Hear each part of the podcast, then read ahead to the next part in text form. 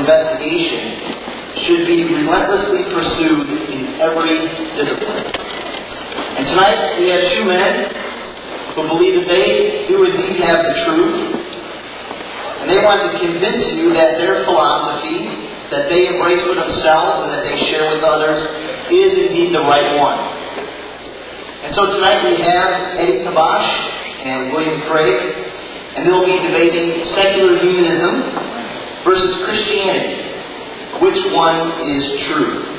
And that is indeed the great debate. Here to introduce tonight's debaters and outline the rules is Pepperdine debate coach Greg Aiken. Please welcome him.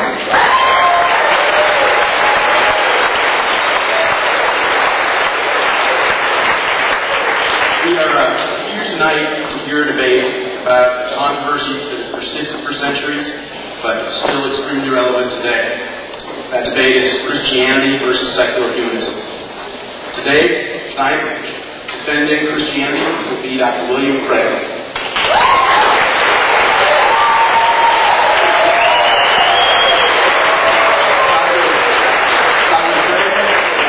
PhDs, one in philosophy, one in theology. He's taught for a number of years, a number of years in Germany, a number of years in Belgium. He's currently a professor of philosophy at the Talbot School of Theology. Dr. Craig has authored over a dozen books on the subject of theology and philosophy and almost a hundred scholarly articles on the issue. Defending secular humanism will be Mr. Eddie Tabash.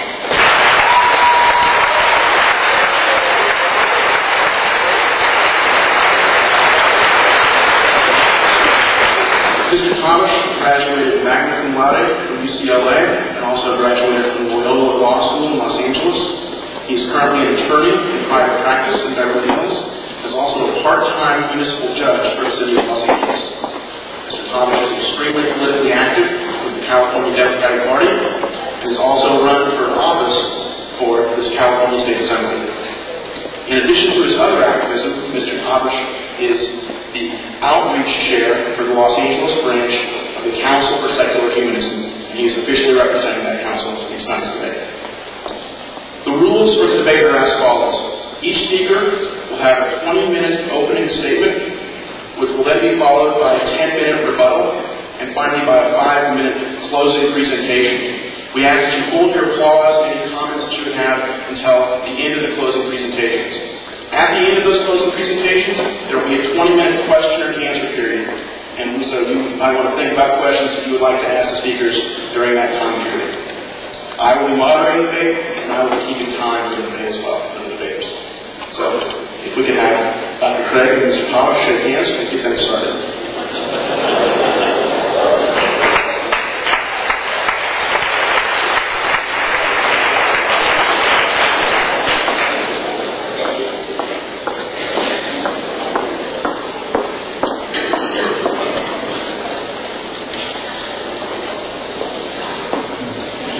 Mr. Tabash won the to speak first. Good evening. I want to thank Pepperdine for putting on this debate. Dr. Craig and I are splitting the difference tonight. We are at a Christian university, but in my home area of Malibu, and it's an honor for me to finally get to debate such an eminent Christian apologist. Tonight, I'm going to defend the proposition that the great weight of the evidence in the physical world around us demonstrates that Christianity is not true and that secular humanism is true. Now, in order to prevail in tonight's debate, Dr. Craig must establish that what exists is the God that sends you to hell forever, regardless of how good you are, just for not believing in Jesus.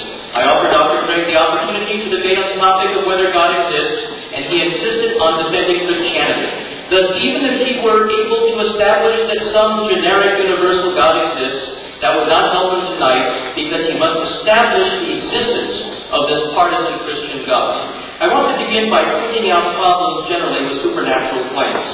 If I were to tell you that 2,000 years ago an ancient warrior was seen by a number of people to divide himself into three separate but complete replicas of himself, and have all three of those identical selves fight side by side in battle, flying through the air and killing enemy warriors with a beam of light emanating from their eyes, you probably would not believe me if the main reason you would not believe me is that the scenario I have just described violates the laws of nature as our experience has come to understand those laws. In no context other than my story about the supposed event a long time ago do we ever encounter evidence that such things occur. Similarly, in no context other than the unprovable hearsay of primitive ancient people as set forth in ancient writings the truthfulness of which we cannot even begin to verify, do we encounter claims that the supernatural occurrences which undergird Christianity have occurred. Jesus' resurrection from the dead and ascending into heaven has never been a testable or repeatable phenomenon in our world. Further, the claim that our eternal salvation is dependent upon our believing the miraculous stories about Jesus is also an unmovable assertion. So let the resurrection happen again today, but under verifiable conditions. If such a singularly unique violation of the laws of nature, as we understand such laws, such as Jesus' resurrection from the dead, did occur, and belief in that occurrence is the precondition of our eternal salvation, it is grossly unfair of God to expect us to rely only upon the hearsay of primitive ancient people that such an event. As the philosopher James Keller, who I think is a Christian, has written, why should God expect us today to seriously consider something when God would not expect contemporaries of the event to seriously consider it without a miracle? 2,000 years ago, there were none of the sophisticated means of verification that exist today. We contemporary people cannot be reasonably expected to believe the rantings of primitives in such a superstitious era without more direct evidence. It would be only fair if God would repeat such miraculous events so that we can verify them today. Jesus should come back, be crucified again, this time his body should lie not in some obscure tomb for three days, but should lie at some scientifically advanced research institution with the greatest scientists observing and examining him to make sure that he is indeed dead. Then he should resurrect and make an announcement that he will ascend into heaven from the steps of the U.S. Capitol. He should give a couple days' notice of this ascension in order for all the media to have their cameras ready. This way, our networks could announce Jesus resurrects film at 11. The event would be recorded on film. Thousands would also gather to watch it happen live. After taking to the air, Jesus should also fly by every world capital and visit each of the world's leaders before heading upward toward heaven. In Luke 24, 10, 11, it says that the disciples did not believe the story told by the women who supposedly went to the tomb. John 20, 24, 31 says that the disciple Thomas did not believe the others until he supposedly touched the wounds of the supposedly resurrected Jesus. Now, these disciples, who were also Jesus' friends and friends with each other, allegedly even saw Jesus' supposed miracles. Were all these people such liars that they couldn't even trust each other? So even Jesus' supposed friends and alleged eyewitnesses had trouble believing each other. How can we be blamed 2,000 years later for not believing these ancient people who we really cannot directly know? We, the people of the world today, need to feel such wounds or be given other direct evidence in order to believe something otherwise so preposterous. I will now defend the virtue of secular humanism, and by secular humanism I mean an approach to analyzing the natural universe by means of scientific examination and by recourse to direct human experience. Secular humanism is a much more reliable basis than Christianity upon which to build assumptions about the world, because secular humanism allows modifications of currently held positions based on further and better evidence. Secular humanism posits that assertions about the physical universe should be changed in light of improved and more compelling evidence. Christianity, on the other hand, is stuck back there some 2,000 years ago and is not capable of altering any of its assertions, irrespective of how compelling any new evidence would be. Christianity is based on blind faith and will not yield to even the most probative, compelling evidence if that evidence contradicts Christian doctrine. I will also now explain why morality based upon the God of the Bible is dangerous and inferior to a secular humanist morality. Dr. Craig and others assert that Christianity provides a superior basis for morality than the secular humanism. However, since the Christianity that Dr. Craig defends is a Bible-based religion, we have to look to the behavior of the biblical God to see if that God is moral. In the Bible, God orders the killing of whole tribes of people, including the killing of innocent people and innocent children and infants. Um, on June 15th of 1998, in Dr. Craig's debate against Professor Keith Parsons in Dallas, Texas, I heard Dr. Craig say that since God gave life to the people he ordered to be killed in the Bible, it was okay for him to take those lives. It was not God, remember, killed these people directly, but ordered others to carry out the slaughter. And yet Dr. Craig justified that in his debate with Dr. Parsons. Does this mean that Dr. Craig would justify it if some group of believers today started to kill off non-believers, claiming a command from God? If Dr. Craig protests and says he would not justify such killing, why does he justify what the people supposedly acting on God's orders did in biblical times? If Dr. Craig says that God used to order people to kill others in biblical times, but no longer does so, we must ask on what basis can we be sure that God ever gave direct orders to kill off whole tribes of people in ancient times, but no longer directs his followers to kill off people today? If Dr. Craig takes this position, it means he is admitting that all sorts of direct communication from God, including direct orders to kill, such as Samuel delivered to King Saul, occurred only during biblical times. This again raises the specter of why we had miracles back then, but we moderns are denied them today. So we can see that secular humanist morals based on love of humankind is far superior to morals based on Christian love of the biblical God. In this type of Christian love, it is permissible for people to be killed on God's whim just because he is deemed, this God, to be the creator of all of us. On the secular humanist view, it is not permissible for any person to be killed, regardless of whether some powerful invisible force commands it or not. The Bible is so filled with atrocities that we cannot possibly root even any agreed upon objective basis for morality in it.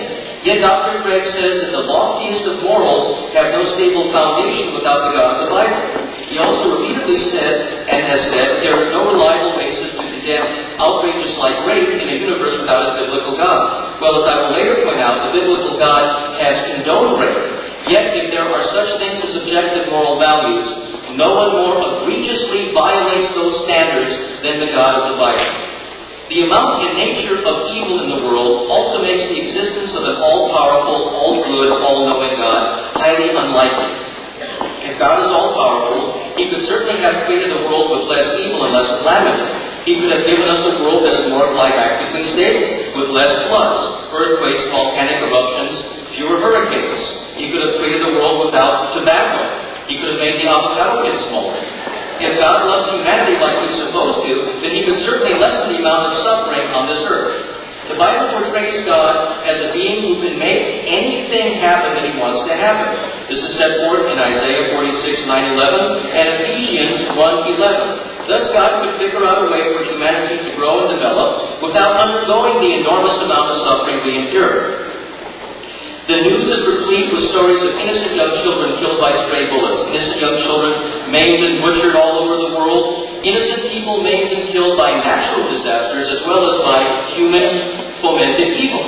In his debate against Professor Ted, uh, Ted Drange, Dr. Craig argued that some of the most egregious of atrocities have resulted in people coming to know God, and thus the earthly trauma was worth it because it led to eternal salvation. Well, the Holocaust did not result in the surviving Jews coming to know Jesus in any greater numbers, and thus if the Holocaust were meant to be a catalyst to get the traumatized survivors of the concentration camps to come to Jesus, it didn't have such an effect. Being omniscient, couldn't God have seen that this wouldn't work in case of the Jews, and thus spared them the trauma of the Holocaust? If suffering is a warning from God, God should explain how and why and be clear about the warning and what it's for. In a dream or religious experience, God should say to somebody, you know, I let that stray bullet blow your three-year-old daughter's head off last night because I wanted to send you a message that your inside stock trading deals are completely immoral and totally unfair to your partners. Or God could reverberate a voice throughout the house of someone and say, Your beautiful young spouse has just been drowned in a swimming accident so that you will stop your awful software copyright infringements, rather than remaining silent. Now, why is Bangladesh, for instance, singled out as a place of such immense suffering rather than Beverly Hills or here in Malibu? Why does one soul get to come to earth in a body in a Brentwood mansion, and the other soul is consigned to enter the world in a mud in places like Bangladesh? If you want to say that God is rewarding countries where Christianity dominates, then why did God allow the greatest and richest oil reserves to be in Saudi Arabia, a country which is hostile to Christianity and even prohibits Christian evangelizing? Some Christians have argued that sometimes evil brings about great human qualities such as the exercise of compassion. But the exercise of compassion would be consistent with far less evil if this all-knowing, omnipotent God had given humans superior empathetic abilities. It has been argued that helping the suffering is a great good, and that thus suffering is necessary in order for others to have people to help. But then, why are some people located in remote areas or in sometimes very comfortable areas in which they are not given adequate opportunity to learn about great suffering, which their intervention might help to ease. My mother, an Auschwitz survivor, was shattered by her experience and by being forced to shovel the ashes of her father and brother after they were gassed and burned at Auschwitz. The psychological problems that she developed and her other difficulties were enormous. There were no improvements in her character or willpower from this experience. It only made her weaker, more afraid, and feeling more hopeless about life. Is someone not going to argue that God had this hidden purpose to make her experience Auschwitz and be so broken afterwards, so that I, her son, after spending most of my childhood observing her and hearing about her horrible experiences, would grow up to be a major atheist activist? Is that one of God's hidden purposes? Now, the strong likelihood that death is the end of our conscious existence makes Christianity implausible. Now, it may be nice to someday float through heavenly spheres of great joy. But what we know about the dependence of self-awareness on the physical brain makes the possibility of conscious survival of death highly unlikely. We come to acquire all knowledge through our brains as we go through the tedious process of growing and learning over a span of years. At the age of two weeks old, none of us has the type of conscious self-awareness that we would wish to hold on to for eternity. Thus, if a two-week-old baby or a three-year-old child dies, does that child suddenly reconstitute in the hereafter as a fully formed person, speaking a complete language and thinking complete adult thoughts? We know our thoughts and our ideas by the language we speak. That language is learned entirely through sensory input into our brains. If you take a newborn who is completely deaf and completely blind and further situate that person on a remote island without ever having any human contact other than being fed and housed, in such a way so as to avoid climactic discomforts, that person, regardless of how long he or she lives in such a condition, will never develop any level of consciousness or thought process or understanding that would be even minimally cognizable to us as meaningful awareness. If such a person dies after some seven years in this state, will they appear in the hereafter now able to hear, see, and speak a language in which they can communicate ideas, the same as a person who has had a full life in the physical body with all sensory conduits to the brain completely functioning? Will such a person magically now have a meaningful level of consciousness so as to be able to enjoy eternity and understand the glory of the afterlife? The same as one of us had developed our minds in the normal pattern of studying, learning by way of sensory input into our brains. If even a blow to the head or Alzheimer's disease can eclipse consciousness, how much more can consciousness be annihilated by the total destruction of the brain? If a two-year-old child is rendered a human vegetable by severe brain damage and exists in that state for 60 years and then dies, does that person all of a sudden appear in full awareness in the hereafter? The same as if that individual had undergone a full life's experiences. In his debate with Professor Doug Jesseph, Dr. Craig said that non-physical entities can influence physical events such as his mind willing his arm to raise, and then he raises his arm. However, Dr. Craig can only raise his arm because his mind is functioning through a physical frame. If he were anesthetized, his mind could not will his arm to raise.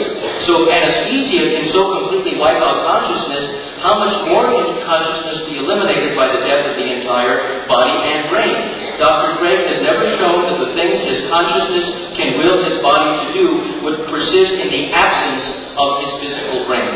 So for all of the promises of salvation, if you only accept Jesus, Christians have never been able to overcome the evidence of the dependence of our consciousness on our brains in order to make a believable argument that we do indeed survive death in some meaningful fashion in the first place.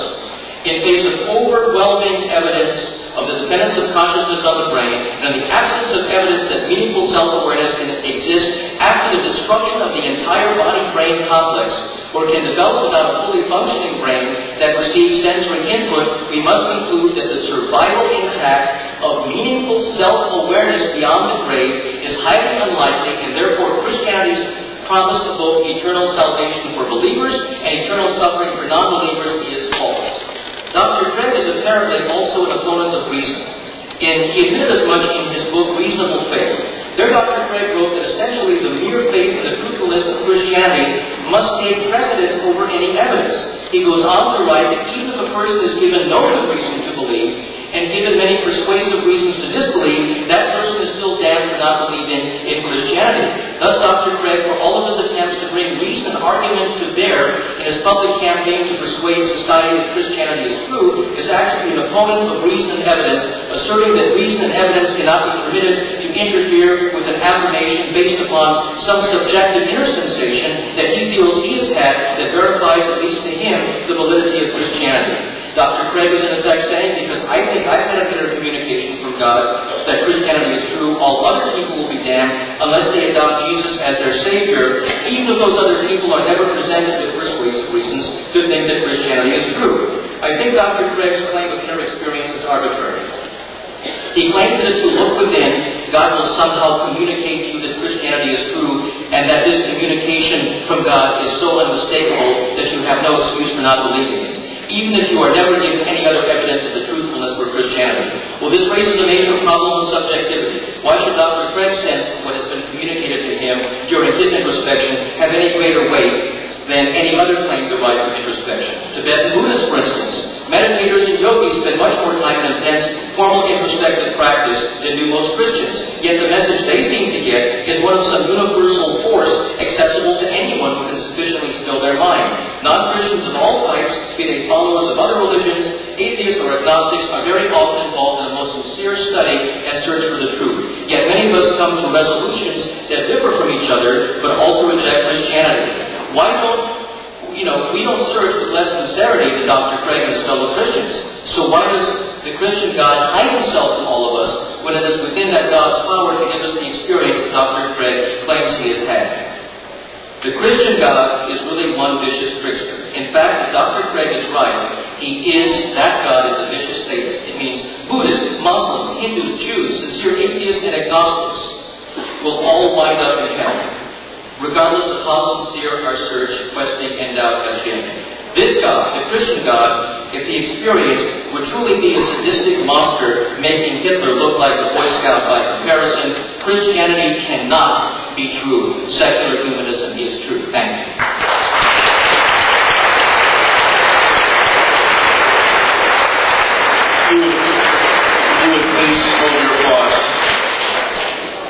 Dr. Craig will now have a 20-minute opening remark.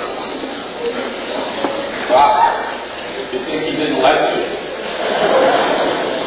I'm delighted to have the opportunity to join my friend Eddie Tabash in debating tonight secular humanism versus Christianity. Which view is true?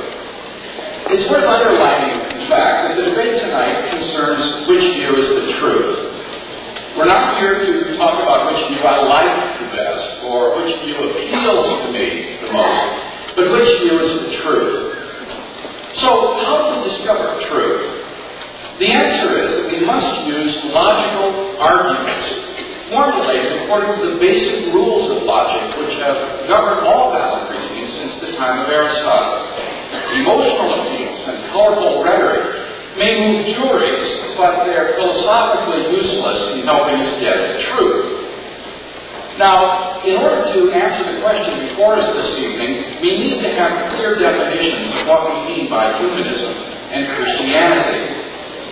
Secular humanism, as defined by the Humanist Manifesto, is distinguished by two doctrines. First, that God does not exist, and secondly, that human beings are the foundation of moral value. Thus, in order to show that humanism is true, Eddie must show that both of these doctrines are true. By Christianity, I mean the view that a personal creator of the universe exists, and that he has revealed himself decisively in Jesus Christ. We're not here tonight to debate the inerrancy of the Bible or the immortality of the soul. Rather, we're here to discover whether or not a personal creator exists who has decisively revealed himself in Jesus. So in tonight's debate, I'm prepared to defend two basic contentions. First of all, that there are no good reasons to think that humanism is true. And secondly, there are good reasons to think that Christianity is true. So let's look at that first basic contention together that there are no good reasons to think that humanism is true. First, is there any good reason to think that atheism is true? Eddie claims that the evil and suffering in the world disprove God. Two things may be said in response to this. First of all, it is generally agreed among philosophers today that there is no demonstrable inconsistency between the existence of God and evil. So long as it is even possible that God has morally sufficient reasons for permitting evil, it follows that God and evil are logically compatible. And it just assumes that if God has such reasons, that these must be evident to us. But clearly, there's no reason to think that that should be true. Secondly, evil actually proves the existence of God. The argument goes like this. Step one. If God does not exist, objective moral values do not exist. Many atheists and theists alike concur on this point. In the absence of God, there's no reason to think that human beings are objectively valuable. They're just accidental byproducts of nature which are doomed to extinction individually and collectively in a relatively short time. Moral values are just the byproducts of socio-biological evolution, which help to perpetuate the human species in the struggle for survival. To think that we are intrinsically valuable or that human morality is objective is to be guilty of speciesism, thinking that your own species is the basis of goodness. If some alien beings, as superior to us in intelligence as we are to pigs and cows, were to visit the earth, they would have no reason to regard us as the foundation of moral value any more than we do pigs and cows. Thus, without God, everything becomes relative. Step two, evil exists. This is the premise furnished by the atheist. Three, therefore, objective moral values exist. Namely, some things are evil. Four, therefore, God exists. If objective moral values cannot exist without God, and objective moral values do exist, as is evident from the reality of evil, then it follows logically and inescapably that God exists. Thus far from proving atheism, Eddie has unwittingly given us good grounds tonight to believe that God exists. So, what about that second essential doctrine of humanism, that human beings aren't the foundation of objective moral value? Is there any good reason to think that this is true? Remarkably, in his first speech, Eddie made no attempt to prove that in an atheistic universe, human beings would have intrinsic moral value. Not only has he not proved this, but I think we've already seen good reason to think that it is false. For consider, either God exists or he does not. Now, if God exists, there's no reason to think that human beings are the basis of objective moral value. Rather, God would be the source and standard of moral value. Human beings are valuable because they're created in the personal image of God. On the other hand, if God does not exist, then as we've seen, there's still no good reason to think that human beings are the basis of objective moral value. Now, since God either exists or he doesn't, it follows logically that there's no good reason to think that human beings are the basis of objective moral value. And thus we see two fatal weaknesses in the humanist position. First, there's no good reason to think that atheism is true. And secondly, there's no good reason to think that human beings are the foundation of moral value. And thus we can conclude my first contention. There's no good reason to think that humanism is true. So now let's turn to my second basic contention that there are good reasons to think that Christianity is true.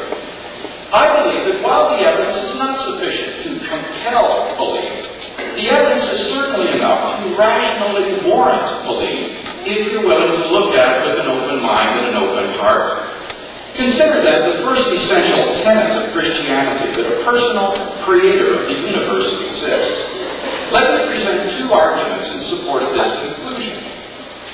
The first is called the cosmological argument. It goes like this.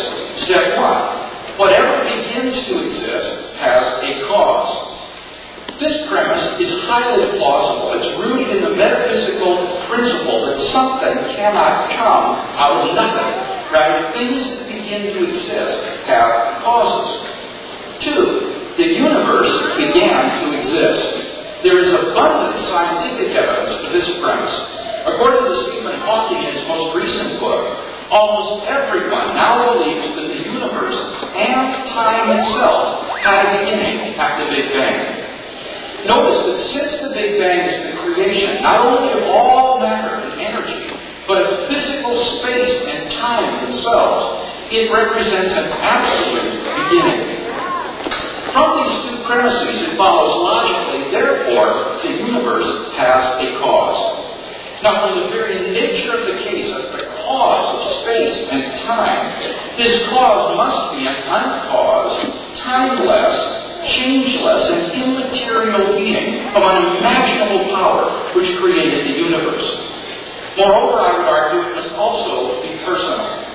For how else could a timeless cause give rise to a temporal effect like the universe? If the cause were an impersonal set of necessary and sufficient conditions, then the cause could never exist without the effect. If the cause were timelessly present, the effect would be timelessly present as well. The only way for the cause to be timeless and for the effect to begin to exist in time is for the cause to be a personal agent who freely chooses to create an effect without any prior determining conditions. And thus we are brought not merely to a transcendent cause of the universe, but to its personal creator. And thus the cosmological argument makes it plausible to believe that God exists. Let's turn now to the second argument for God's existence, the contingency argument. It goes like this. Step one. Everything has a reason for its existence.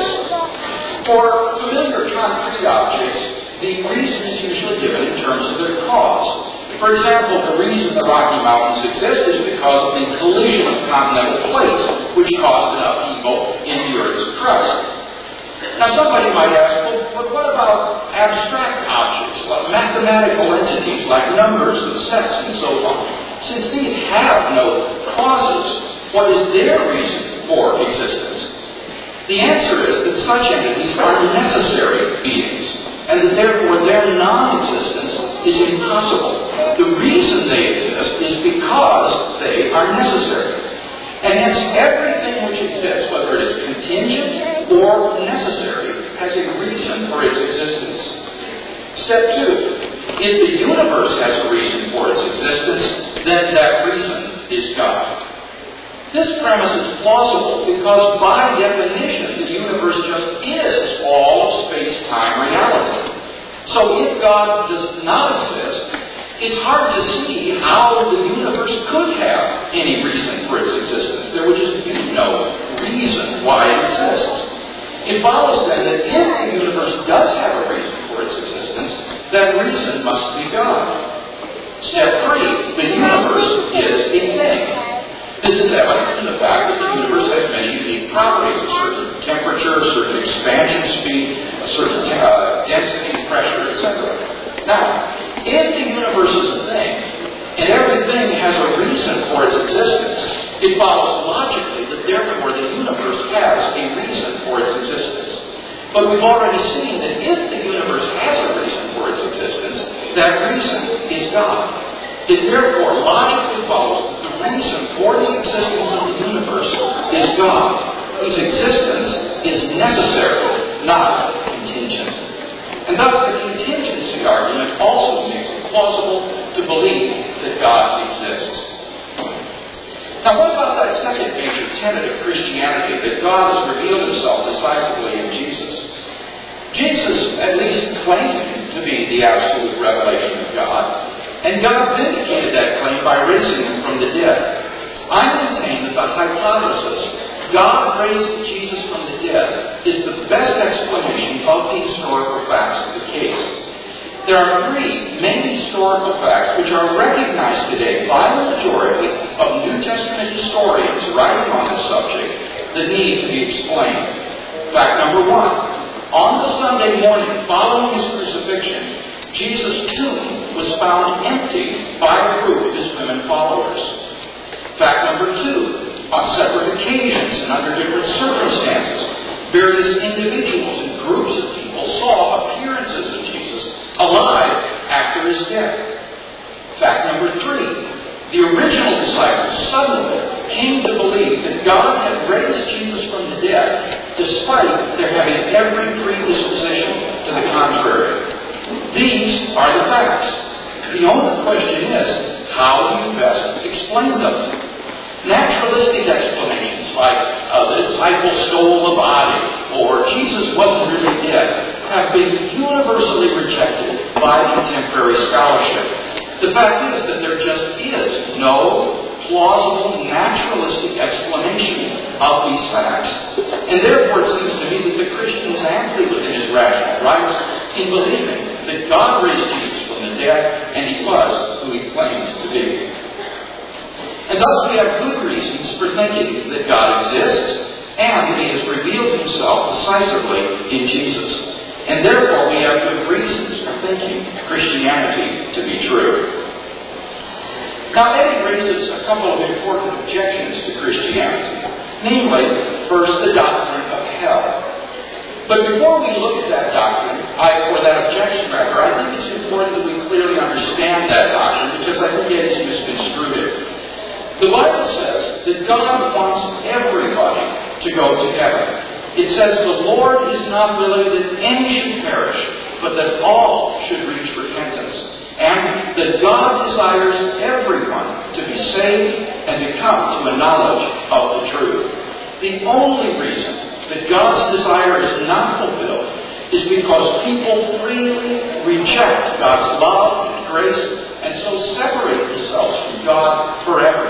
They are lost only because they resist God's every effort to save them. Now comes Eddie's objection. I think it can be formulated as follows. Step one. If the doctrine of hell is true, God is morally obligated to provide an indubitable revelation of itself to every single person. Step two, God has not done so. Three, therefore the doctrine of hell is not true. Now, notice that even if this argument is it doesn't disprove either of those two essential tenets of Christianity. All it disproves at best is the doctrine of hell. So it really doesn't disprove Christianity. But is the argument, in fact, successful? Well, I think not. I think premise one is clearly false. God is not morally obligated to provide an indubitable revelation of himself to every person, for that would destroy human freedom and make our response to God meaningless. Rather, God is obligated only to provide every person with a sufficient revelation of himself for salvation. And the Bible says that God has done that. It says, ever since the creation of the world, God's invisible nature has been clearly perceived in the things that have been made. So men are without excuse. Moreover, God's Spirit speaks to the heart of every human being, drawing him to God. Jesus said, When I am lifted up, I will draw all men to myself. If someone irrevocably refuses to come to God, it is only because he has shut his eyes to the witness of nature and his heart to the witness of God's Spirit. Now, if this word of Eddie's objection faces an even tougher obstacle, for God is morally, or rather, God is not morally obligated to provide a revelation of himself to persons who he knew would freely reject that revelation, since God knew it wouldn't do any good. But it's possible that God has so providentially ordered the world that anyone who he knew would freely respond to his revelation if they had it, does in fact receive such a revelation. Now, how could Eddie possibly disprove that? It would be sheer speculation. And thus I think his objection is simply not successful. What about his second objection based on the commands in the Bible to slaughter the Canaanite peoples? Well, this objection can be formulated, I think, as follows. Premise one, if God commanded the Israelis to kill all the Canaanites, God would be immoral. Two, God cannot be immoral. Three, therefore God cannot have commanded the Israelis to kill all the Canaanites. Now again, even if successful, what does this argument prove? It only proves that the Israelis were mistaken in thinking God so commanded them. In their nationalistic fervor, they went too far. Thus, this argument is really nothing more than just an argument against biblical inerrancy, which is not the issue under debate tonight. In any case, I think the first premise is false once again. God does not have the same moral duties that we do. It would be morally wrong if Eddie Tabash were to pull a dagger from his briefcase and kill me here on the spot. But if God wanted to strike me dead right now, that's wholly within his prerogative. How and when I die is at his discretion. And I think most of us recognize this. That's why, for example, opponents of capital punishment will say to its defenders, Who do you think you are to play God? Thus, God has the liberty to command the Israelis to destroy the Canaanites. The Israelis were acting as his agents, his proxies.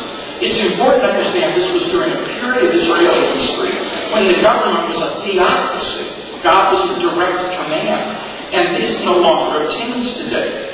It needs only to be added that God never does something without a morally sufficient reason for doing it. In this case, the Israelis did not, in fact, carry out God's command. And as a result, it eventually led to Israel's own apostasy and own destruction by Babylon in 586 BC. So I think God had good reasons for issuing this command. And thus this objection is just as fallacious as the first. Now, Eddie raises a final objection concerning the immortality of the soul, and I'm simply not going to get into that in tonight's debate because there are Christians who are not dualists, who uh, hold to a form of Christian materialism, anthropologically speaking, and believe that in the uh, resurrection state, the body will be raised to life again. So some of these same arguments are actually given by Christian philosophers like Peter Van Inwagen at the University of Notre Dame. I myself am a substance dualist, but as this is an issue which divides Christians, I don't think it needs to be an issue in tonight's debate. So in conclusion, then, I think we've seen good reasons to think that Christianity is true, and we've not seen any good reasons to think that humanism is true. And for that reason, I count myself enthusiastically a Christian.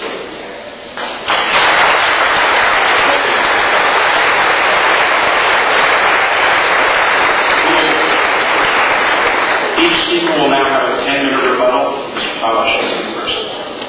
Well, I'm afraid Dr. Craig can't have it both ways. He says that the inerrancy of the Bible is not uh, something that we're dealing with tonight, but yes, it is because he believes that the Christian doctrine that he asserts derives from the Bible. He says the Bible says there's only salvation through Jesus. The Bible says God calls people to Him. Well, if the Bible is not infallible, then we can question all phases of the Bible. So that doesn't really work. You can't have it both ways.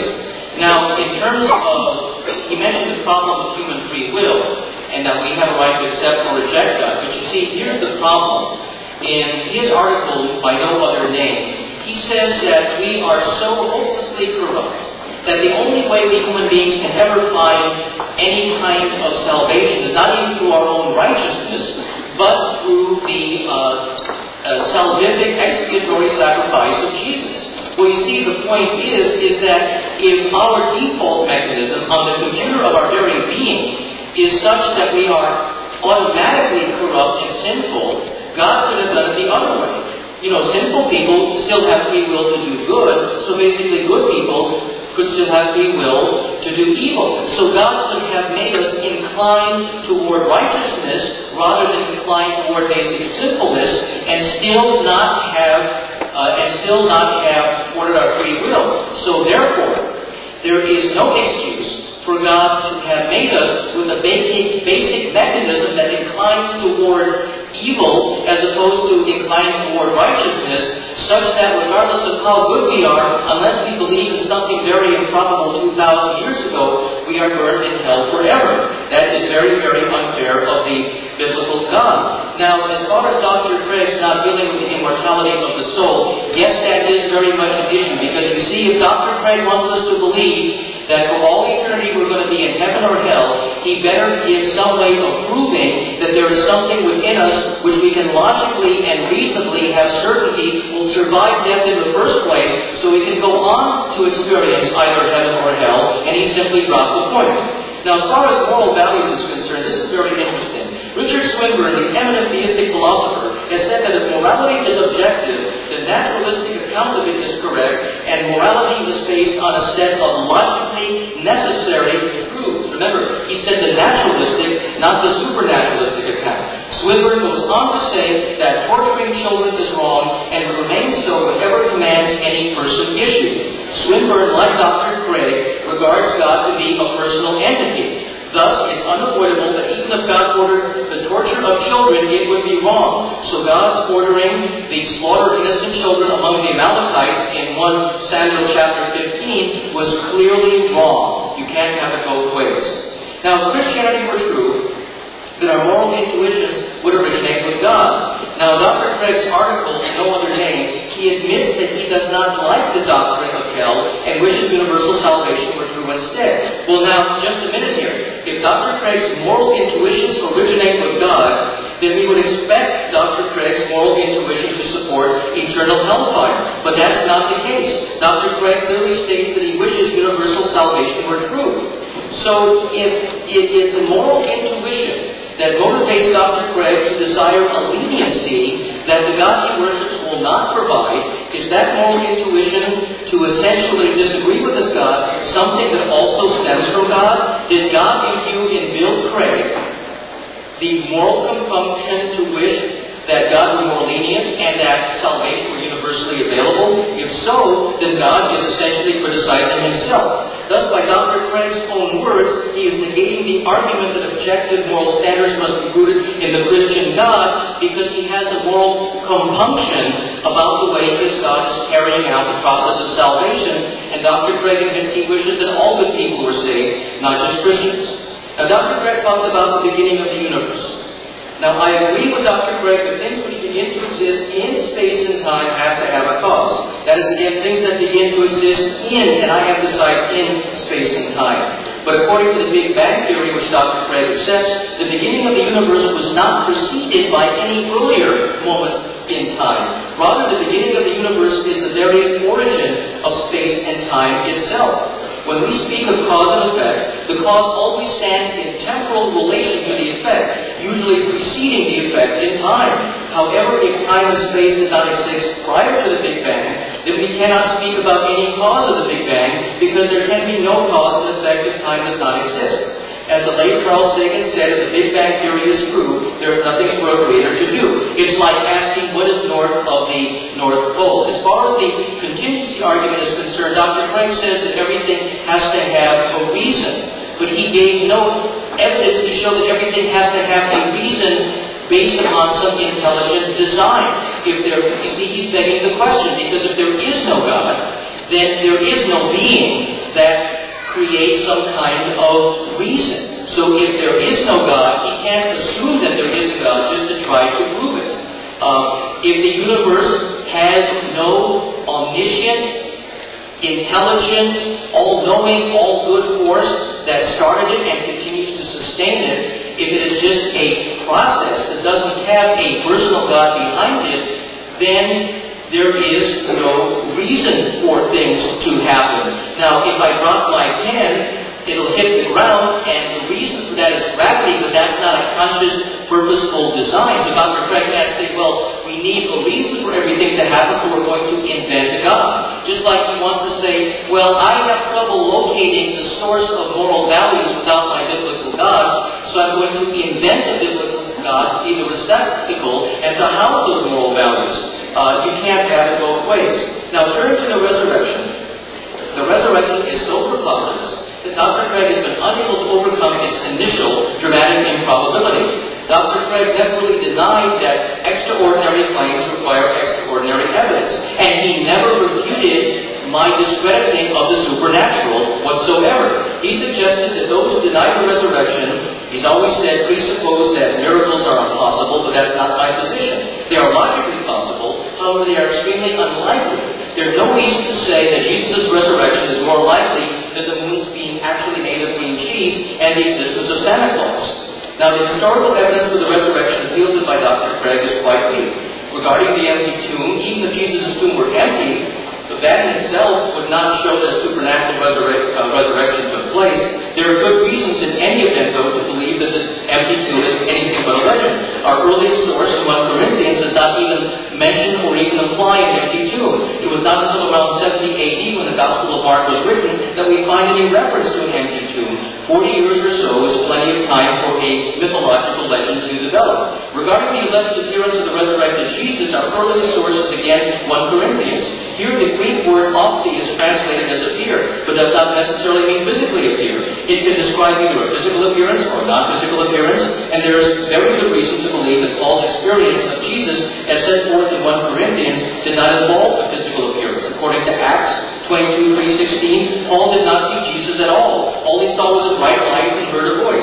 Only in the Gospels written long after 1 Corinthians do we find any mention of a physical appearance of Jesus in a resurrected state. So, this along with the difficulty of proving a supernatural miracle renders it highly unlikely that Jesus was seen alive after his death.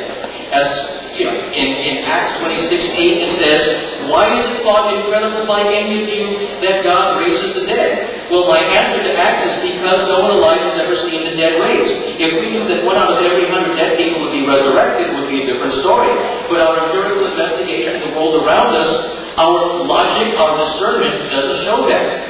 And so, in a book enthusiastically endorsed on its back cover by Dr. Craig, Christian philosopher Stephen T. Davis says, clearly anyone wants to argue in favor of belief in the resurrection of Jesus, as I am doing now, must make a powerful case. And Dr. Davis goes on to say, it must be strong enough to overcome the bias that all rational people share against highly unusual and miraculous events. On the same page that this quote begins, Dr. Professor Davis also says, I believe Christians need to recover a sense of the shocking absurdity of the very idea of resurrection. So Dr. Craig endorses, in fact, the writings of a fellow Christian who admits that the very idea of the resurrection is shockingly absurd. So certainly the Christian God is the most vicious sadist in the universe if he would punish us eternally just because we couldn't bring ourselves to believe something shockingly absurd. If our eternal damnation hangs in the balance, then God owes us more evidence. If we know enough to know that God has made revelation, then uh, God owes us a further revelation to meet the honest intellectual inquiry of our minds.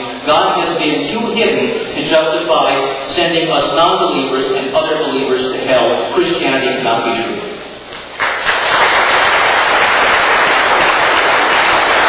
Thank you, Mr. We will now have a 10-minute rebuttal from my doctor.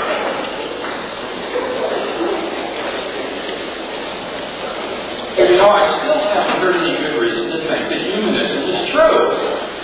We've heard attacks upon the Bible and against Christianity, but I've not heard yet any good reason to think, first of all, that atheism is true. Uh, Eddie raised the problem of evil, but in the uh, last speech I pointed out that philosophers agree there's no incompatibility between the two. And I also argued that evil actually proves the existence of God, and he didn't respond to either of those rejoinders. Secondly, I said there's no good reason to think that human beings are the foundation of moral value. If God exists, He's the foundation. If God does not exist, then human beings are just animals. And animals don't have morality. If a lion kills a zebra, it doesn't murder it. If a pack of hyenas takes the zebra's carcass from the lion, they take it, but they don't steal it. They're not guilty of theft. And on an uh, atheistic view, people are just animals. So this presents a real difficulty for the humanist. How do you justify his set of human values? This uh, question is critical for us in the post-Holocaust age. Peter Haas, in his book Morality After Auschwitz, The Radical Challenge of the Nazi Ethic, asked the question, how could an entire society have willingly participated in a state-sponsored program of mass torture and genocide for over a decade without any serious opposition. Listen to his answer. He says, far from being contemptuous of ethics, the perpetrators acted in strict conformity with an ethic, which held that however difficult or unpleasant the task might have been, mass extermination of the Jews and Gypsies was entirely justified. The Holocaust was possible only because a new ethic was in place that did not define the arrest and deportation of Jews as wrong, and in fact defined it as ethically tolerable and even good. Haas goes on to point out that because of its internal coherence and consistency, the Nazi ethic could not be discredited from within. So how does the secular humanist propose to show the Nazis that they were wrong? You can't find moral values in a test tube. Without a transcendent anchor point for your moral values, you are lost in socio-cultural relativism. And there's simply no way to be able to consistently condemn the values of National Socialist Germany in favor of the values of the Western democracies. If God doesn't exist, I think we're basically left, as Nietzsche said, with nihilism, the destruction of all meaning and value in life. We're certainly not left with humanism. So we've not seen any good reason to become a humanist tonight. Now, are there good reasons to think that Christianity is true? Well, I first presented two arguments for the existence of God. First, the cosmological argument. Whatever begins to exist has a cause. The universe began to exist, therefore the universe has a cause. And he did not dispute, in fact, he affirmed the second premise that the universe began to exist. But he disputes the first premise that whatever begins to exist has a cause. He says this is only true of things in space and time, but not of the universe as a whole.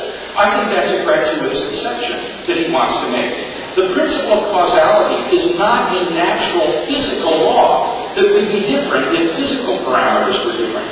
It is a metaphysical principle that is true in all possible worlds. That something can't come out of nothing. Being cannot come from non-being. And honestly, folks, if the alternative to theism tonight is to believe that the whole universe was popped into being uncaused out of nothing, then I say let the atheist take that view, because nothing, I think, requires more faith than that. Now, Eddie also says causes to exist prior to their effects, and there is no priority temporal to the Big Bang singularity. No, causes do not have to be prior to their effects. Causes can be simultaneous with their effects. For example, a heavy ball resting on a cushion being a cause of the depression in the cushion. They could exist forever like that, and you would have a simultaneity of cause and effect. So I think that he's utterly uh, failed to refute the first argument that I gave. I think it makes it plausible that there is a creator of the universe. What about the contingency argument? Remember, it went like this. Everything has a reason for its existence. If the universe has a reason, then that reason is God. And thirdly, the universe is a thing. And from that it follows that the universe has God as its reason. And it says this is question begging because there's no reason to think there is an intelligent designer. Well, I'm not arguing there's an intelligent designer. What I'm simply saying is that when we look around the world and we think about things philosophically, we see that things have reasons why they exist. They're either contingent, in which case they are causes, or they're necessary in their existence, in which case they exist necessarily. Now, imagine you were walking on the beach and you found a large translucent globe lying there. You would surely say, where did this come from? Why does this exist? Well, suppose the globe were a little bit bigger, suppose it were the size of a house. You'd still wonder why it was there, where it came from. Suppose it were as big as the United States. The size wouldn't make any difference. You'd still say, why does it exist? Suppose it was the size of a galaxy. The question would still remain. Suppose it were the size of the universe. You would still say, why does such a thing exist? So it seems to me that first premise is certainly plausible, more plausible than it's contradictory. And from that it follows, therefore, that God must exist as a necessary being and the reason for the existence of the universe. I then turn to reasons to believe that Jesus is the decisive revelation of God.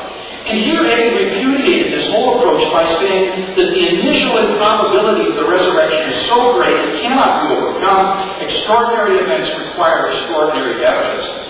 Let me say two things about this. First of all, this commonsensical slogan is demonstrably false.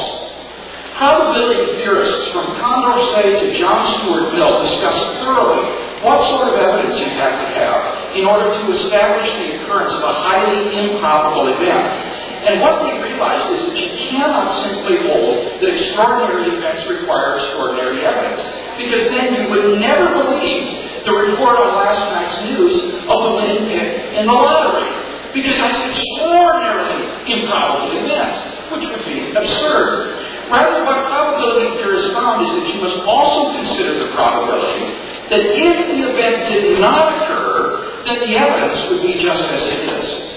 In the case of the resurrection, this is the probability that if there were no resurrection, that we would have an empty tomb, resurrection appearances, the origin of the disciples' belief in Jesus' resurrection.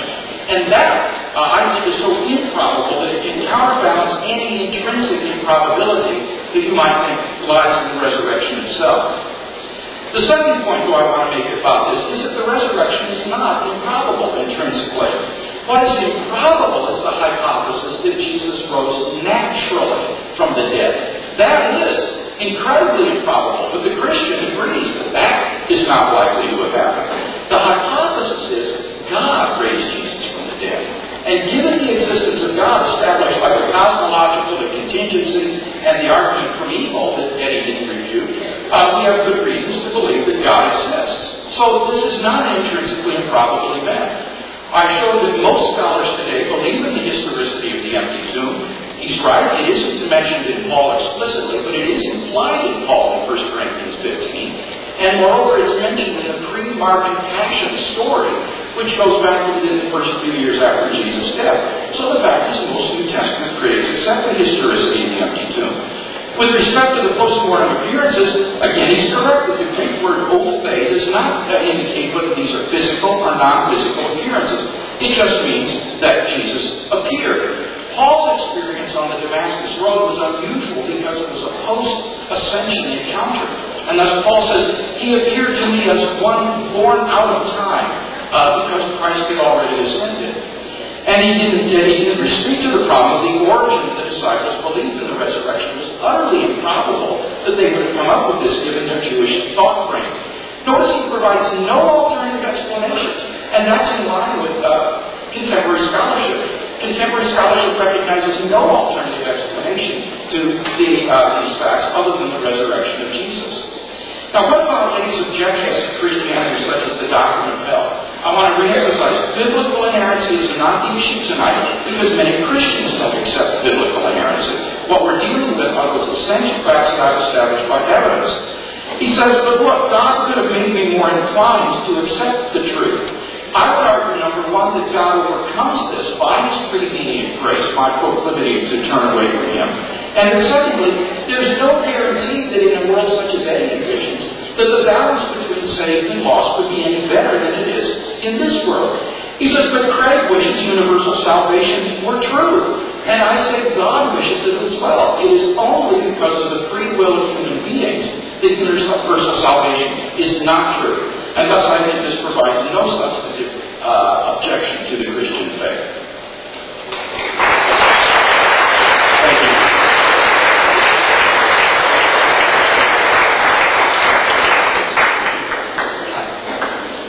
Well, Dr. Craig says, so biblical inerrancy is not an issue. Fine. Biblical inerrancy is not an issue. Let's take the Bible is possibly wrong, and that the doctrine of hell is wrong, and that no good, decent, loving God will send to hell forever for not believing in Jesus. Notice that Dr. Craig never responded to my points about the supernatural generally. Let me read what Thomas Jefferson, uh, third president of the United States, once wrote to John Adams, the second president of the United States.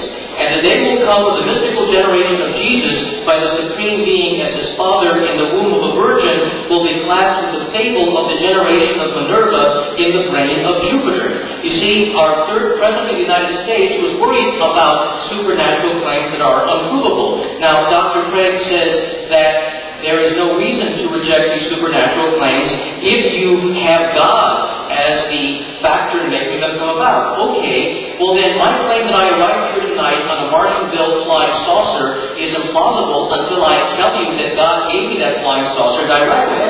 Does that add anything? Of course not. Well, that's no different than Dr. Craig's position. Now, with respect to uh, this concept of the heavy bowling ball resting on a cushion being simultaneous causation so that the cause could have happened and cause and effect. Remember, when that bowling ball presses in on that cushion, its pressing in precedes the indentation. The indentation goes along with the bowling ball. The cushion doesn't see the bowling ball come and say, okay, this is heavy, I'm going to intent, indent before it gets here. So when we speak logically about cause and effect, we are always talking, if we're speaking logically, about a cause that precedes its effect in time.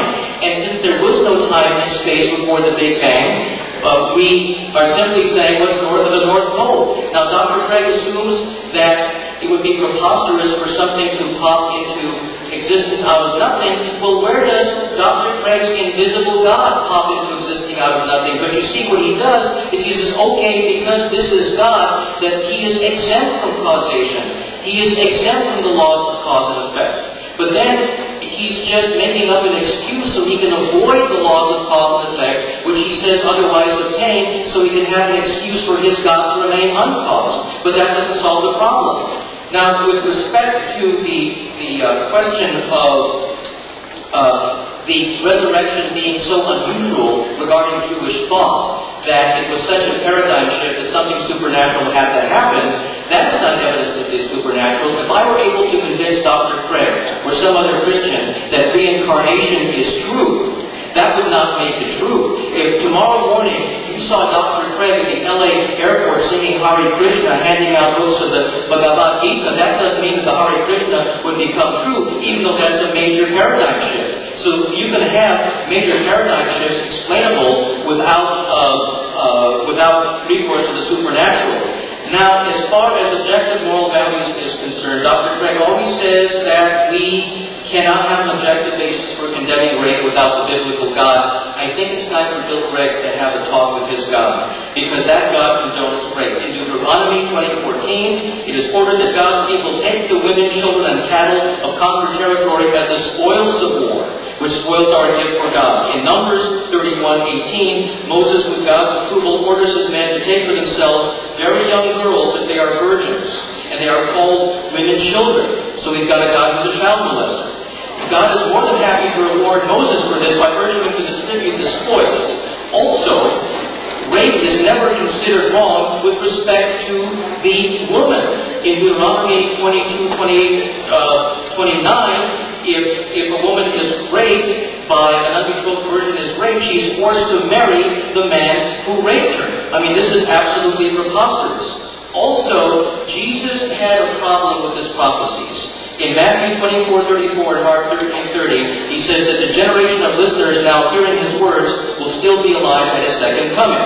C.S. Lewis, the great Christian uh, theologian, wrote that these passages are most embarrassing in the Bible and show ignorance on the part of Jesus. We're still waiting for Jesus to come back. And also, uh, we have a problem with the generation of Jesus. In the book of Matthew, it says that Joseph, husband of Mary, had one father named Heli, and another gospel that says his name was Jacob. Joseph couldn't have had two fathers. So you see, what we have here is unprovable mythology which does not contradict the value of secular humanism, which is based on evidence of the empirical universe, and that is why secular humanism is true, because it looks to the evidence, not the fabricated mythology.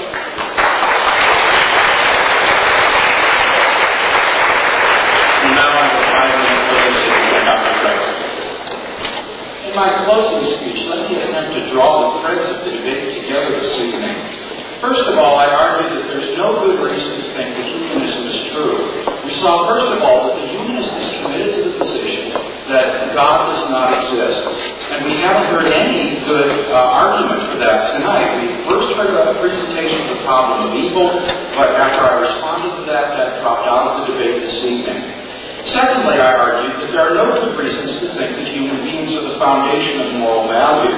If God exists, He's the foundation of moral value. If God does not exist, there's no reason to think human beings have value. They're just animals. And thus humanism is an absurd leap of faith. It's a faith commitment to the intrinsic value of human beings in an atheistic universe. And honestly, folks, I just don't see any reason to think that faith commitment is true. Now here Eddie begins to again dither in uh, biblical trivia. He says God commands rape, and that is utterly not true. That is taken out of context. What he's those passages he's talking about is taking uh, these women whose husbands have been slain as wives is to protect them because in that day and age, widows had no means of support or sustenance. So this is actually an expression of God's mercy. It is not a matter of commanding rape. So I think he's just simply missed the philosophical argument here, which is that the humanist has to give us some reason to think that human beings are objectively valuable in a non-theistic world, and that he hasn't done it. Now, secondly, have we seen some good reasons to think Christianity is true? First of all, we've seen two arguments, really three if you count the argument from evil, for the existence of God. First, the cosmological argument.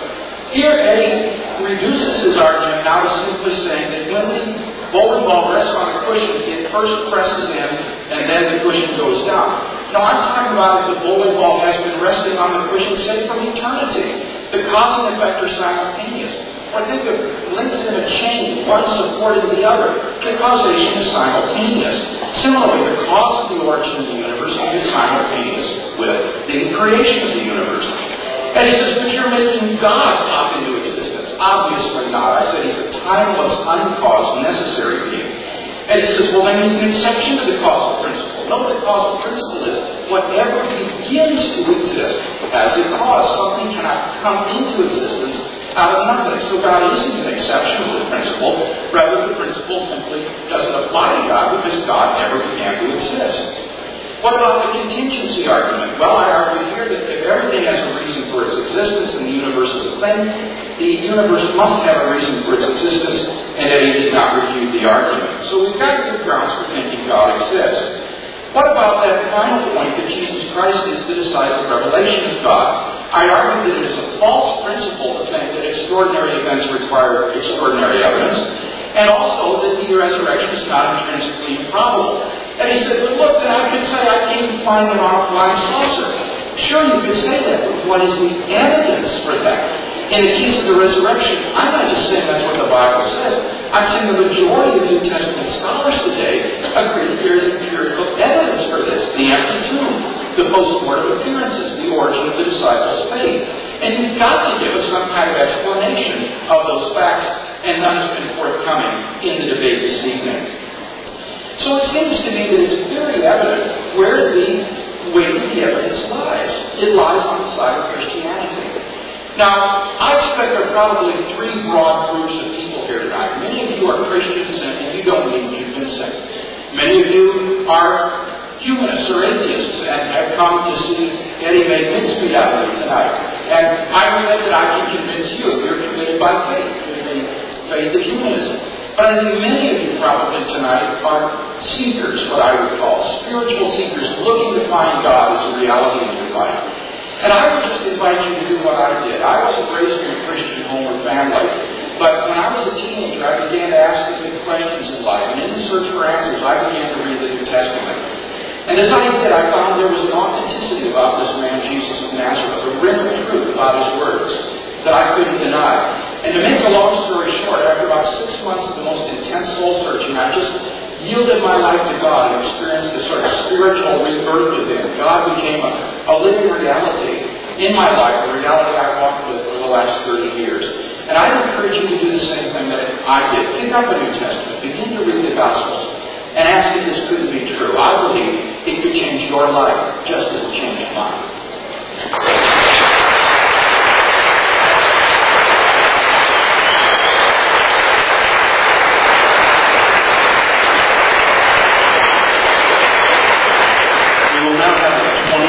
question and answer period. Anyone who is interested in asking a question, if you would stand in line behind one of the two mics here.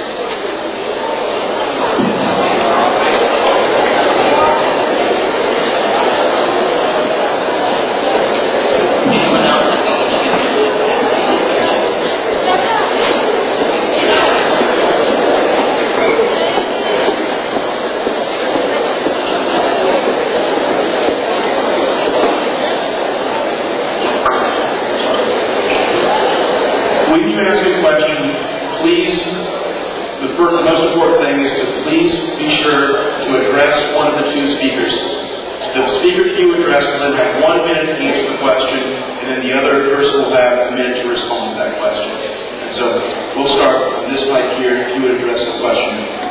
I have a question for you, Doctor. If as humans, you know, we have a right to expect from an almost all-powerful God an unambiguous blueprint for salvation, as opposed to direct proof for some hearsay for the how God of the Bible as allowing millions, if not billions, of sincere, decent, honest seekers the confusion that would allow people such as Mahatma Gandhi to suffer in hell forever for a mere mistake, an infinite punishment for a finite creature.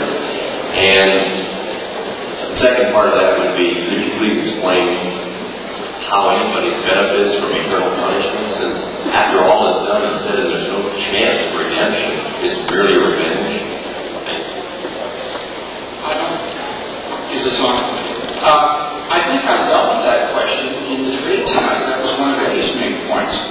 First of all, I said that's not an essential doctrine of Christianity, uh, and therefore that's not really an issue for the debate this evening. But secondly, I said that I think God simply has to give a sufficient revelation of himself. And the Bible says that he's done that. I believe that any sincere inquirer after truth will come to know God in a personal way. And I would also say that it's very possible that God so providentially ordered the world that all those who would freely respond to his love and grace, if they were to hear about it, are born at times and places in history where they do hear about it. So as long as that's even possible, I think it shows that there's no incompatibility here. Well, of course, Dr. Craig just said that the infallibility of the Bible is something he doesn't want to get into tonight. So since he has left open the possibility that it's not infallible, let me just say that I believe that the Bible is fallible. And it's a horrible mistake of the Bible to say that regardless of how good you are, you'll go to hell forever. I know a lot of sincere atheists and agnostics and Tibetan Buddhists and others who look very intently, including me over a lifetime, to try to find the truth. And I never got the internal message that unless I accept Jesus, I'm going to go to hell forever. Now, my mother, the Auschwitz survivor, gave up completely on life afterwards. She felt that all forms of religion, particularly Christianity, were very offensive. So she's now burning in hell. So it means that if Hitler had accepted Jesus a little before dying, he would be in heaven. And now my mother and other Auschwitz survivors uh, would be in, in hell. This is a ludicrous uh, doctrine that stands on nothing whatsoever. Next question. Hello, Dr. Claire. We are told that the Is are we supposed to have a question? As I understood it, the alternate. Sure. Uh, that sounds good. Uh, then does someone have a question for me? For Dr. Yes, that's fine. Mr. Foss, I have a question for you. Um, Dr. Craig was able to give us evidence based on the doctrines of Christianity about the existence of God. Um, however, I'm still looking to hear evidence of your doctrine of human, humanism. Well, you see, Dr. Craig, with all due respect, didn't give us evidence. He gave us hearsay claims, which are supposed to overcome the supernatural. And what I did was the evidence I gave was the evidence that we use to determine everything else in our lives. The same evidence where through our sensory perceptions and scientific investigation and common understanding we come to know that something is what it is. The same evidence that lets you know that the ocean is over there and the mountain is over here, or that the sun is out, or that it's raining. But you see, what Dr. Craig is trying to say is that with no direct evidence, we are supposed to believe something entirely supernatural, which is not repeatable or testable today. Dr. Craig has never said, well, let me take you down to this morgue and I'll show you ten people who resurrect, and you'll see them float up into heaven to show that it's possible. So all he has done essentially is to show us something based on blind faith that happened 2,000 years ago with no direct proof. Mr. Tabash, have you ever seen an atom? I'm sorry. oh, would have to just switch it one. Oh, okay, I'm sorry. Okay.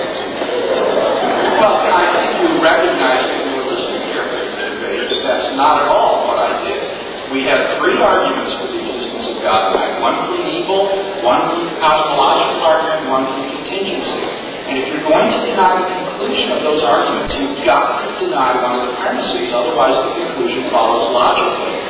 On the contrary, Eddie couldn't give an argument, a scientific argument for, uh, for atheism or humanism, because humanism is a value judgment. It's a value judgment about the intrinsic worth of human beings. And you can't prove value judgments by scientific evidence.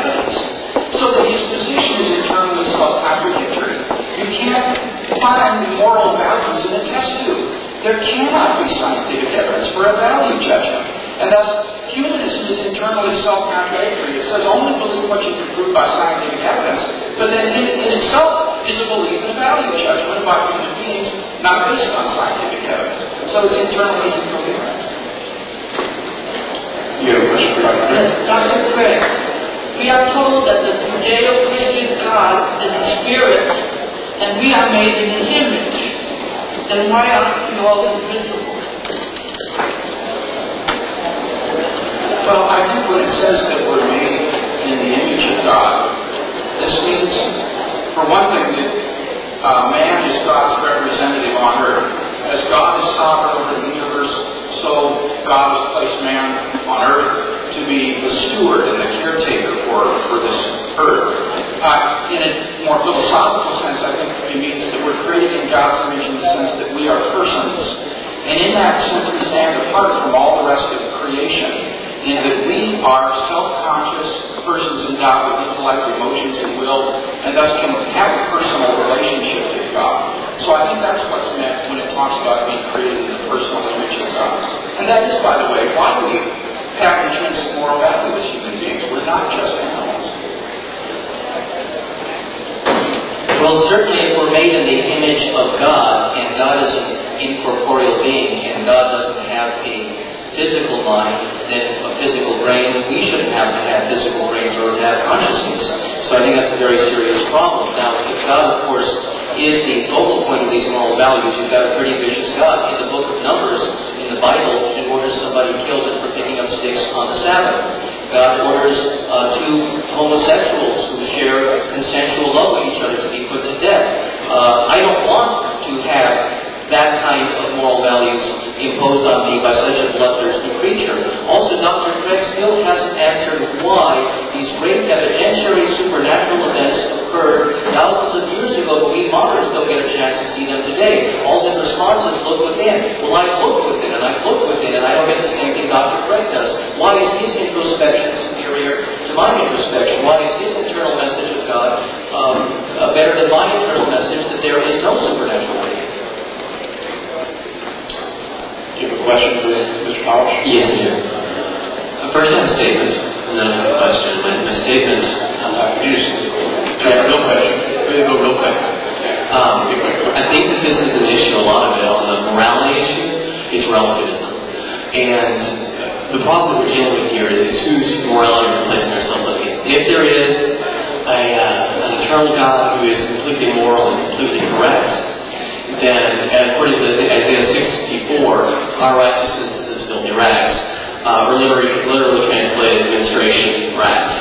So, my question for you is that sometimes, whenever we're up against something we don't understand, we're not as good as, we become afraid. And this is a very personal question for introspection or for, uh, for sharing. Are you afraid of God? Are you afraid of hell? Are you afraid of your own analysis? because we all have them. I'm not afraid of God, I'm not afraid of hell because these things are so preposterous I don't believe they exist. Now, if God wants me to believe in Him, I think He owes me more. God says, you know what, Eddie, I'm going to send you to the barbecue room with all eternity, unless you believe in me, He's got to give me evidence. So far, I've seen God say things like the man should rule over the woman. Let's say the woman is more intelligent. Genesis 3.16 doesn't allow for that. In the book of Thessalonians, it says that the woman should speak in the church and ask her husband. So you have the Bible imposing all inferiorities on women, and there's no external justification for claiming that women should be subordinate to men. And then you have God ordering these people to be killed, and with these ridiculous laws, thou shalt not suffer a witch to live. So some poor woman is practicing some witchcraft, you're supposed to take her out and execute her. I mean, this is a bloodthirsty God, and if he caps it off by sending good people to hell forever, I don't want to know this creature. He is a demon. Thank you. Well, I, I think think that answer created evident exactly what it was, that he doesn't want this kind of God. He doesn't want to believe in a sort of God. So it's not a matter for, I think, of evidence and argument. It's a matter of the will. That this is a God which, which he simply wants nothing to do. And God will say to you, if that is your desire, all right, I will be done. As I said, in one sense, I don't believe God sends anybody to hell. God wants every person to be saved, and He tries to draw every person to Himself and save every person. And the only reason people are lost is because they don't want anything to do with God and they, reject Him. So, really, hell is a human creation. It's not. It's not something that God wants. Do you have a question for Dr. Craig? I'll ask a question to Dr. Craig. Dr. You said uh, without God we have no special status over the other animals. Would, would you agree that if in fact no God exists, that the tenets and methods of humanism are nonetheless noble pursuit in lieu of any meaning derived from outside ourselves? Yes, I, I would agree that the tenets and the goals of humanism are noble pursuits. Um, and what I'm doing tonight is I'm not arguing against those goals or those desires. On the contrary, what I want to offer you is a foundation for those desires. I, we share the same beliefs in one sense. We believe in the intrinsic dignity of human beings, in, in intrinsic human rights, uh, and the fellowship of, of humanity. But what I'm arguing is that apart from a transcendent foundation of those, we have no basis for criticizing the National Socialist Germany or the apartheid South Africana or the genocide that goes on in Cambodia or, or in Bosnia. So it's not that the, the pursuits and the goals of humanism that I disagree with. I, I agree with those, but I said we need to have a foundation in our philosophy of life for affirming those values that we commonly hold dear. Well, Dr. Craig said a few minutes ago that God tries to draw every person to himself. All I can say is, boy, is this one opera gods. We puts my mother through Auschwitz and have her go through these horrible experiences, which kills her ability to have any enjoyment in life. She thinks that all religion is ludicrous. And then the moment she dies, God says, sister, you thought Auschwitz was tough? Wait till you see what I'm sending you now. I mean, this is certainly something which I think we have a right to disbelieve in. And if it is true that God is that way, then He owes us evidence because He owes us some evidentiary proof before sending us to the turn Pacific Coast Highway to the road to Damascus and have it big as I drive up here now to a big sunlight or whatever here and say, hey, why dost thou reject me? Come unto me. Something which to me would give me the same inner experience as Dr. Craig. So why does God single Dr. Craig out for those inner experiences but leaves me out of it? Why is he partisan to Dr. Craig and not to me? I want those experiences. I challenge him. God, listen to me. Show yourself. If not, I won't believe in you. Simple. People could be a little bit more quiet, a little bit more respectful of the speakers. Question for Mr. Thomas. Yes, question for uh, Mr. Tabash. Uh, you were in Atlanta. and, say, I heard of the debate Dr. Had with Dr. Peter Atkins, a physical chemist from England. And the question was posed to Dr. Atkins as to what, what explanation did he give for the disciples coming up with the story of the resurrection, since they were sent eventually put to for it, and the best he could come up with was that the disciples were living out in the desert in the report. Could you, you haven't yet given an explanation as to why the disciples came up, or where this uh, story of the resurrection came from? you Can answer that question?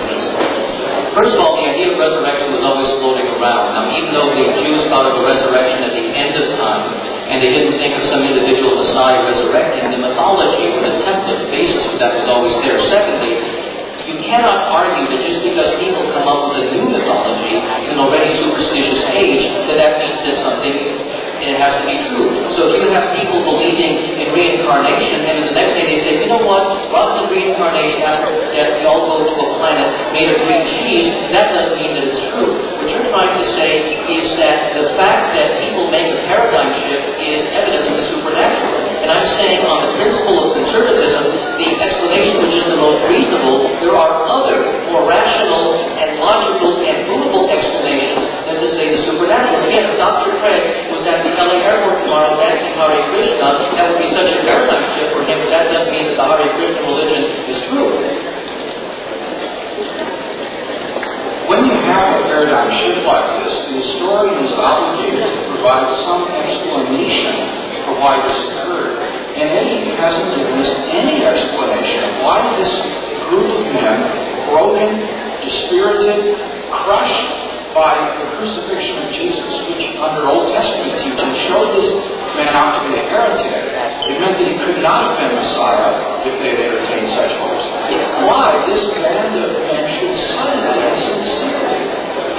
believe such an un-Jewish thing as that God raised him from the dead, such that they would be willing to put deaths for this.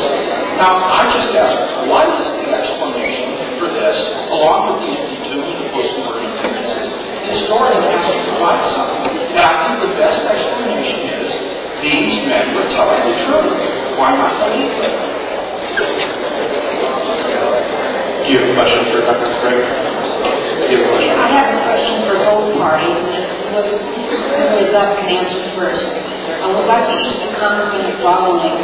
Uh, recently, physicists discovered there is enough dark matter in the universe to pull the universe back in after it expands, and an ever-expanding and contracting universe so that there are lots of big bangs all through time. Every time there was never a beginning, there never was one big bang, and it was just always there. There's always been matter, there always will be matter, ever expanding and contracting. And how does that fit into each of your uh, slides? What you described is the oscillating model of the universe, and I think that your information is, simply out of date here. I have here uh, AP news from January 9th of uh, last year, uh, which indicates that five teams of astronomers uh, at uh, Princeton, Harvard, Lawrence Berkeley National Laboratory, and so forth have determined that the universe is not dense enough for it to recontract. In fact, the expansion is actually accelerating. According to an article I have here, just from February 10th, or no, January 10th, uh, January 10th, it says that this about destroys the idea that there could be any way for the universe to come back together into a big crunch. So that this old oscillating model simply won't work. It's cosmologically and observationally untenable. There was an absolute beginning. And you've got to explain why did that event occur? Where did the universe come from? Well, whether or not the uh, universe accordion expands and contracts is not really the issue. The issue is that there was a beginning, and the Big Bang was a beginning, you cannot impute our understanding of cause and effect in time and space to an event before time and space. That is to say, the universe is 15 million years ago. There wasn't a 16 million years ago. There was no time before time at which a causal event could take place. And also, if God is an immaterial entity, how does God reach out from immateriality to effect an event in the material universe? Again, Dr. Craig says, well, his mind, which is immaterial, can make his arm race. Dr. Craig's mind works through a platform of a physical brain. There is no physical brain or medium from which God to work through. So therefore, the concept of a supernatural cause of the beginning of time and space is pure speculation without any justification. You have a question, Mr. Collins? Yes, Mr. Tabash, um, if you would grant that the suffering that your mother went through in Auschwitz was something that should not have happened, then you would be implying that there's a way that things ought to be. But without God, how would you define the way things ought to be or the design that things ought to be? See, I don't need recourse to a supernatural being to look upon the scenes in Auschwitz and say this shouldn't happen. I don't need recourse to a supernatural being to say that the Serbian militiamen should not shoot down uh, innocent women and children in Bosnia. I don't need recourse to a supernatural being to say that the serial killer should not kill his victims. I don't need recourse to a supernatural being to say that two and two is four. I don't need recourse to a supernatural being to say I should not drive 150 miles down Pacific Coast Highway. The impact, the evidence of our senses, and the empirical knowledge we derive from living is our God. But I don't need a supernatural God to say, by the way, in my absence, Auschwitz shouldn't have happened, when it was that supernatural God and He's all powerful to let it happen. Well, again, Eddie just doesn't understand the argument. Uh, the point isn't that you need God to learn what is objectively right and wrong. It is that You need God as a foundation for moral values, otherwise everything becomes relative, socioculturally relative. And there's no basis for affirming the value of human beings. Think of my example of the aliens from outer space coming and looking at us the way we look at pigs and cows. Why think human beings are essentially valuable on an atheistic view? The argument that the student has is actually a very good one. It's an argument for God from evil. It goes like this. Evil is that which ought not to be, by definition. But if there is a way that the universe ought to be, that implies there's a design plan for the universe. But if there is a design plan for the universe, there must be a designer of the universe. And thus again, from the very concept of evil as that which ought not to be, that there must be a designer of the universe and a source of moral value. We have time for one more question for each of the participants. Uh, there will be, if, if you have questions that you would like to ask, there will be a reception immediately following this on the podium. So, one more question for each. Craig, I'm survivor of the from Belgium, and uh, I want everybody to know that all the Nazis who were very Christians had rules on the belt buckles. I can't understand. Could you more slowly and distinctly? I. I want everybody to know that the, the Nazis were good Christians, and that uh, Hitler was a Catholic, and that was community, by the way. And uh, they followed the Christian gods and Christian religion, and they massacred and murdered six million innocent people, men, women, and children. My family included. I was a lucky one, I survived. How do you explain the silence of the God, or all the gods, this was? Well, in the first place, Hitler and the Nazi soldiers who carried out this atrocity are not Christians. Uh, even if they claim to be members of churches, being a member of a church doesn't make you a Christian. That, that is not what it means to be a Christian. Jesus would not have been a the gas chamber. So I'm defending what Jesus stood and taught for, not what religious hypocrites who claim to be his followers. But with respect to the Holocaust, I think God had moral sufficient reasons for permitting that atrocity. Uh, for example, I don't know this, but perhaps the Holocaust was the means by which the founding of the modern nation of Israel was brought about. Through such an extraordinary atrocity, the world returned to the Jews their ancient homeland, and that God has ways of using Israel to bless the entire world that lie in the future. We simply have no way of knowing uh, what good might ultimately come out of this terrible evil. So that I think God has more than sufficient reasons for the evil. And there's no way to disprove that as long as possible. It, it follows it from the consistent time. Well, it's interesting that Dr. Craig Scott is a derelict Christian being because if the only way to bring about the founding of the state Israel is by having six million Jews get sacrificed, I think that God needs to take a course in efficiency.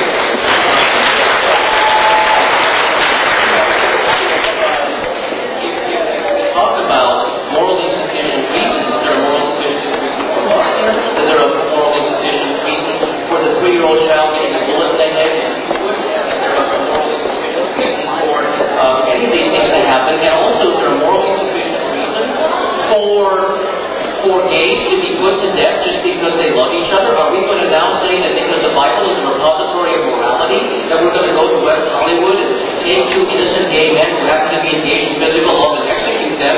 If you believe in the Bible, God, that's exactly what has to happen. So if we are going to